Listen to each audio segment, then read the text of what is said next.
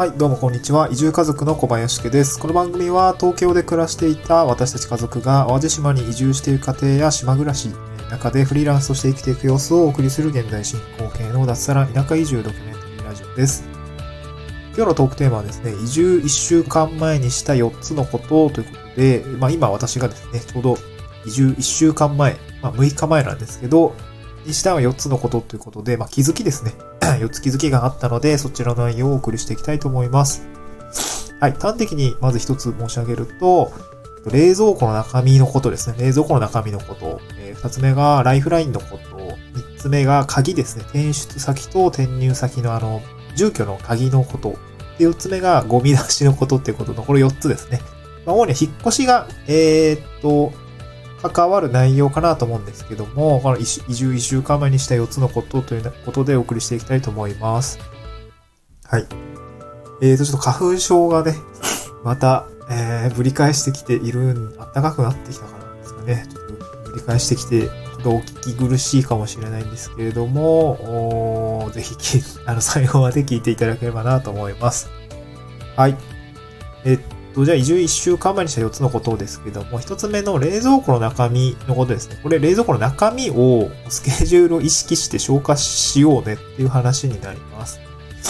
まあ我が家も家族3人暮らしで、まあ子供1歳半ぐらいなので、今はなんて言うんだろうな。食事自体はま大人と一緒のものを普通にご飯とか、えっと、なんだろう、普通におかずとかかな。まあ、ちょっと薄味にしないと本当はいけないと思うんですけど、大人と一緒に 濃い味のもの食べちゃってますけど、まあ大人と一緒にご飯食べてます。でもまあなので、えーっとなんかね、えー子供向けに何か作ってるってわけではないので、まあその部分は、えー乳児とかに比べて楽かなとは思うんですけども、まあ冷蔵庫の中身ですね。まあ、作り置きとか、あと冷凍庫ですね。冷凍庫の、なんかストックみたいのを、えっ、と、ちょっと徐々に、あの、まあ一週間前ぐらいからは、えっ、と、消化していかないとなと思って、なんか意識して、え意識しないといけないなということに気づきました。はい。まあ、我が家もですね、まあ、なんかほほぼほぼも私が料理作ってるんですけど、えっ、と、なんだろうな。結構ストックを取ってました。なんかネギ冷凍しておいたりとか、あと、なんだろう、冷食ですね。もうほぼ冷食頼りきりですけれど、なんかね、えー水餃子が残ってたりとか、なんか、えっ、と、あれですね。冷凍野菜ですね。が残ってたりで、結構ね、パンパンになっていたんですけども、まあちょっとね、ちょっと徐々に徐々にこう使い、使い切れるようにやってましたね。まあこれからちょっとやって、まだね、結構残ってるのでやっていかないといけないなっていうのと、あと野菜室も結構野菜ですね。うん、だから鍋とかまだ、えっと、鍋好きなので、えっと、鍋野菜ですね。なんだろう、白菜とか、ネギとか、そういうの結構大きく買っちゃって、まだ残ってるので、ちょっと徐々にゴツゴツ消化していかないとかなと思ってます。なかなか、あその、冷、引っ越し間際にこう野菜とか残ってると、っ、と、どうしたもんかなっていう感じになると思うので、なんか徐々にね、一週間前ぐらいには冷蔵庫中身をこうスカスカにしていくようにスケジュールを意識して消化するといいのかなっていう形で、っていうことに気づきました。はい。これ1点目ですね。2つ目がライフラインですね。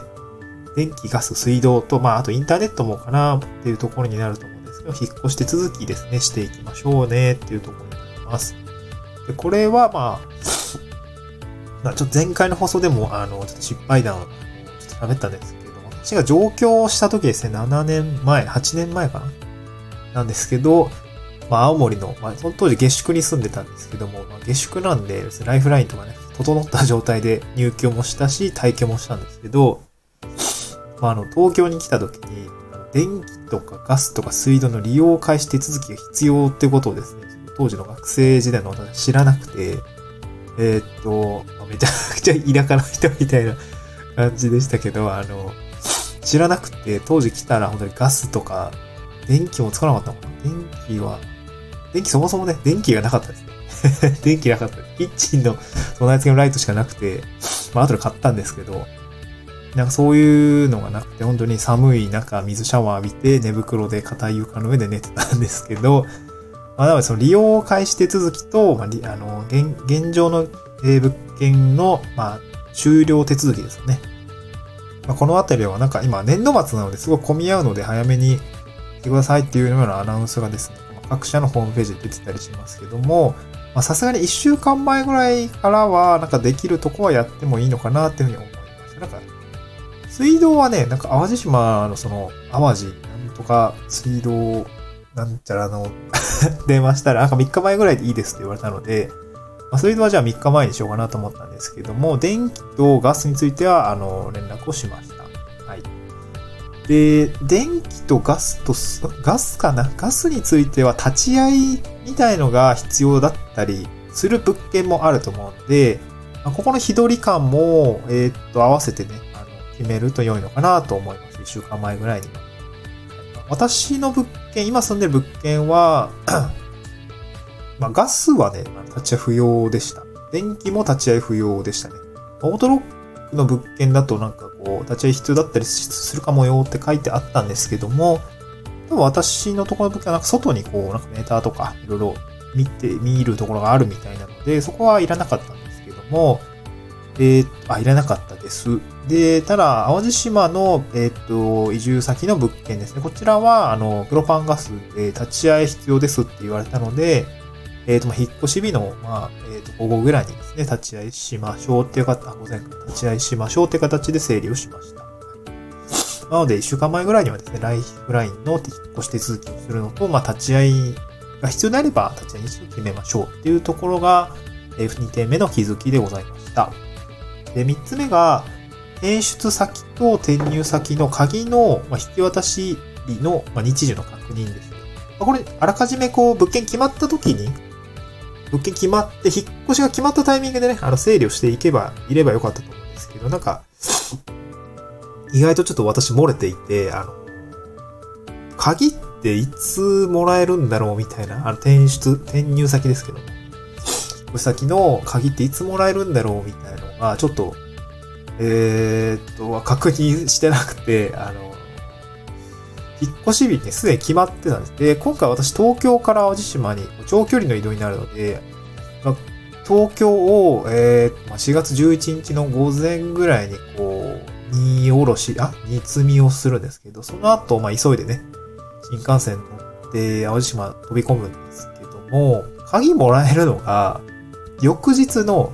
朝だった。4月12の朝だったんですね。で、なんか私の当初のスケジュール的には、11日の夕方には受け取って、まあ、なんていうの、寝袋を1個持ってって、あの、夜、あの、なんだろう、普通に家で寝て、朝、えっ、と、引っ越し業者さんを迎え入れようかなと思ったんですけども、鍵受け取れないじゃんっていうことが分かって、4月12の朝じゃない、朝一でもらわないと、えー、っと、ダメなんだなっていうところが、まあ、や、あのー、ちょっと直前に分かりまして、じゃあ11日の夜どうしたらええねや、みたいな、どっちも言えないし、みたいな形になってしまっていて、まあ、これ私、なんだろう、単身だったからまあまだ良かったんですけど、子供とかいたらね、なんかじゃあ慌てて、こう、どっかの都合のいいところでホテル取らなきゃね、みたいなところ、えー、ちょっとやらないといけないので、えー、っとね、ちょっとこの、引っ越しと転入先、転入、転入、転出元で、まあ、鍵引き渡すタイミングもそうだし、まあ、これ引っ越した時でいいと思うんですけども、そこの日時の確認というところと、あと転入先の鍵ですね。あの、まあ、いつ受け取れるのか、まあ、事前に受け取れるのかっていうところは、まあ、もう直前でもいいので確認した方がいいかなと思います。もし忘れてるようであれば、早めに、あの、やってる、やっておくことの方がいいと思うんですけども、まあ、あの、直前に、せめて直前には確認した方がいいかなというような感じです。ちょっと私のここは失敗でございました。はい。で、もう最後がゴミ出しのスケジュールですね。これも私失敗したんですけど、あの、多分、市町村の自治体とか、まあ、あと自分の住んでる、まあ、アパートなのかマンションなのかにもよると思うんですけども、マンションとかであれば、まあ、ゴミっていつでも出していいですみたいなところがあると思うんですけど、私もと、えー、っと、都内で一番最初に住み出したのは板橋区だったんですけども、そこはね、あの、いつでも出していいよ。まあ、ここに出して、マンション内にいつでも出していいよ、みたいなところがあったので、別にそこ困んなかったんですけども、まあ、今、まあ、ちょっとそこから引っ越して都内ですね。えー、っと、23区外ではありますが、あの、アパートに住んでるんですけども、まあ、曜日が決まってます。曜日が決まっ、曜日と、あと、月に1回しかない時もあるんですね。で、ここ私失敗したんですけども、月1回しかゴミ出しのために月末なんですけど、あの、なんか燃えないゴミみたいなのがあって、なんかこう、ちっちゃい、こう、家電製品とか、なんだろう、えー、っと、プラスチックの、あ、まあ、ちっちゃい電化製品ですね。なんかそういうやつを、なんかね、えー、っと、なんか充電器とか、そういうのを捨てるのは、まあ、月末に1回しかなくて、これ3月の月末に1回しかなかったんですね、直近。あれじゃ4月の12に引っ越すんだけど、そのゴミどうすんねんっていう感じに、まあ、今、なっていまして、まあこれもゴミごとね、引っ越さないといけないなっていうところでちょっと失敗したなと思ってました。ちょっとね、まあそこまで頭回ってなかったので、このゴミ出しのスケジュール を、まあ、あの、やっていかないといけないかなと思います。で、私の場合は、えー、っと、まあ燃えない、なんだろう、別に匂いが出るものじゃなかったら持っていけばいいんですけど、燃えるゴミとかのタイミングですよね。えっと、私は、ちょうど引っ越し日が、まあ、燃えるゴミ出してもいい日だったのかな？だったので、まあ、あの、生ゴミとかねあ、なるべく出さないようにはするんですけど、直近、次の直近の燃えるゴミの日で出すんですけど、なんかそういうところも、なんかちょっとめんどくさいなーっていうところがあるので、生ゴミ持って引っ越すのもちょっとね、